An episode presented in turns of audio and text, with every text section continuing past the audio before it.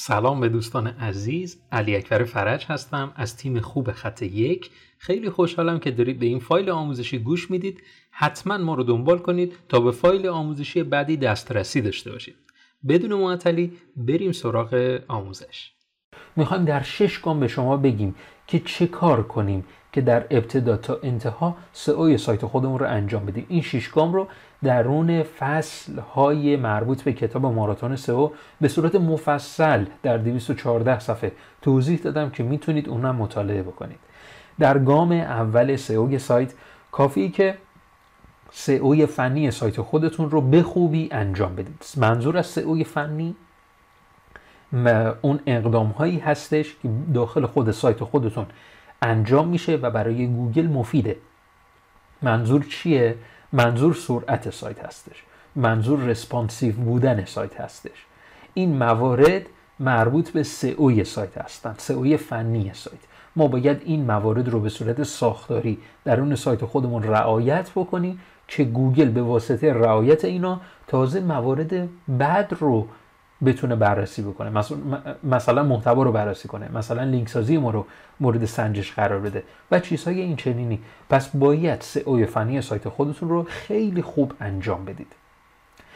یه نکته در یک نکته در رابطه با سرعت سایت بهتون بگم. سرعت سایت یک حساسیت بسیار بالایی داره. خیلی از افراد میان جی تی متریکس رو میارن بالا، به صورت مرتب روزانه سایت خودشون رو جا چک میکنن که ببینن سرعت مطلوب داره یا نه. من اصلا پیشنهاد نمیکنم.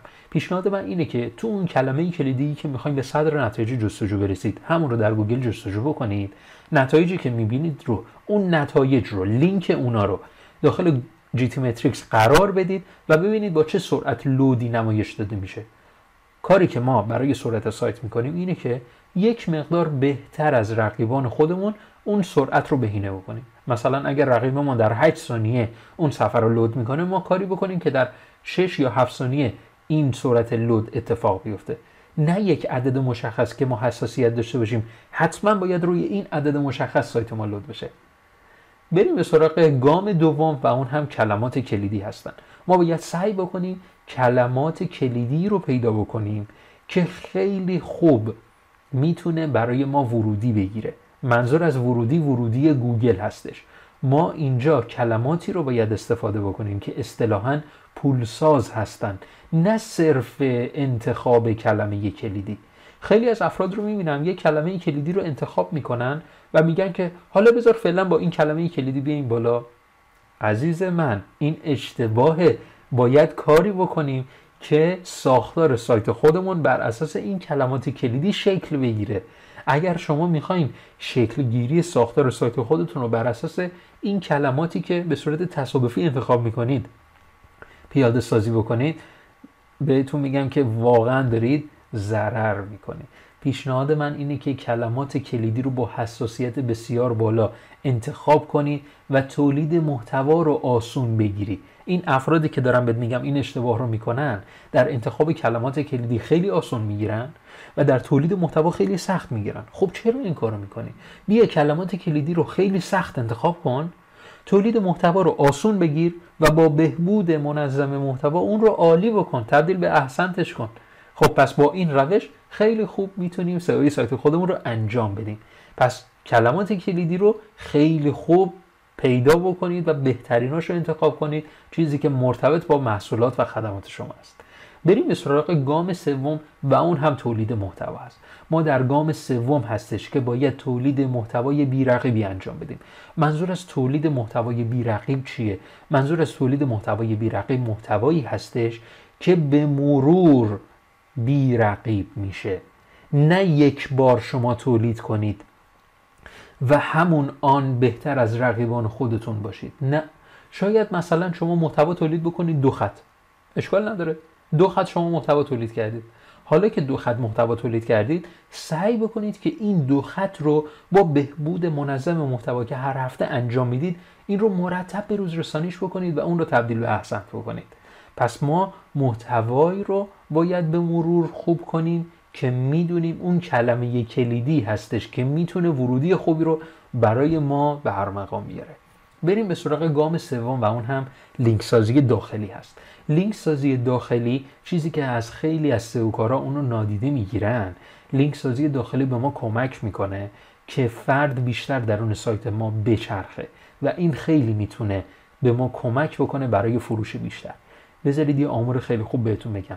میانگین خرید هر فرد کلا میانگین خرید هر فرد طبق آماری که منتشر شده زمانش هشت دقیقه تا سیزده دقیقه هست. یعنی اینکه اگه هشت دقیقه تا سیزده دقیقه هشت دقیقه تا سیزده دقیقه مفید درون سایت ما حضور داشته باشه، اون فرد پتانسیل اینو داره که از ما خرید کنه.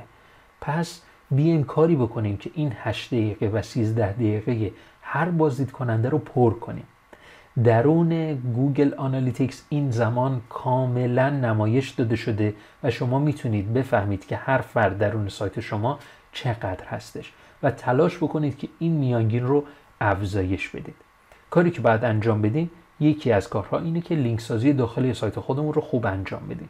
لینک سازی داخلی سایت خودتون رو میتونید اتوماتیک انجام بدید و این کار رو برای شما آسان میکنه. بریم به سراغ گام پنجم و اون هم بهینه‌سازی داخلی هستش. منظور از بهینه‌سازی داخلی اطلاعات یک صفحه هست که درون منو، فوتر و محتوای یک صفحه قرار میگیره. شاید عکس‌هایی رو بخوایم اضافه بکنیم که بهینه نمایش داده بشه و یا شاید بخوایم یک سری لینک هایی رو درون سایت خودمون درون اون صفحه قرار بدیم. بهینه‌سازی داخلی یکی از مواردی هستش که باید به صورت مستمر بهینه‌سازی بشه، ولی یک سری مواردی هست که یک بار برای همیشه میتونیم اونا رو انجام بدیم، مثل بهینه‌سازی اون عکس هایی که درون صفحات مقاله سایت خودمون قرار دادیم. بریم به سراغ گام ششم و اون هم لینک سازی داخلی هستش. ما باید سعی بکنیم که لینک سازی داخلی سایت خودمون رو خیلی خوب انجام بدید. بذارید یه نکته خیلی خوب به شما بگم. لینک سازی خارجی به این صورت هستش که میایم به صورت دستی محبوبیت صفحات سایت خودمون رو در شبکه‌های اجتماعی و در سایت‌های مختلف افزایش میدیم. این محبوبیت دستی به ما کمک میکنه که خیلی خوب بتونیم اون صفحات سایت خودمون رو از دید دیگران محبوب جلوه بدیم. اینجا یک مقدار شاید به صورت دستی ما بخوایم این کار رو انجام بدیم، چون که معمولاً فارسی زبانان مطلبی رو به اشتراک نمیگذارن متاسفانه و درون شبکه‌های اجتماعی لینک صفحات سایت شما رو قرار نمیدن. اصلا این سوال رو از خودت دارم، تا حالا چند بار پیش اومده که لینک صفحات سایت خودت رو به اشتراک بذاری؟ احتمالا خیلی این عدد کم هستش، یا خیلی افراد خودت مطالب دیگران رو به اشتراک بذاری. این در شبکه‌های اجتماعی بیشتر ملموسه، ولی برای سایت خودت که بخوای داخل سایت‌های دیگه لینک خودت رو قرار بدی یا لینک رقیبان یا هر مطلبی که تمایل داشته خودت علاقمند بدی اون رو بخوای قرار بدی خیلی کم پیش اومده. پس باید ما لینک سازی خارجی رو خیلی خوب جدی بگیریم که با این لینک سازی خارجی و اون چند مرحله‌ای که قبل گفتم به راحتی میتونید به صدر نتایج جستجو برسید. خیلی خوشحالم که تا انتهای این فایل صوتی گوش دادید. تا آموزش بعد، خدا نگهدار.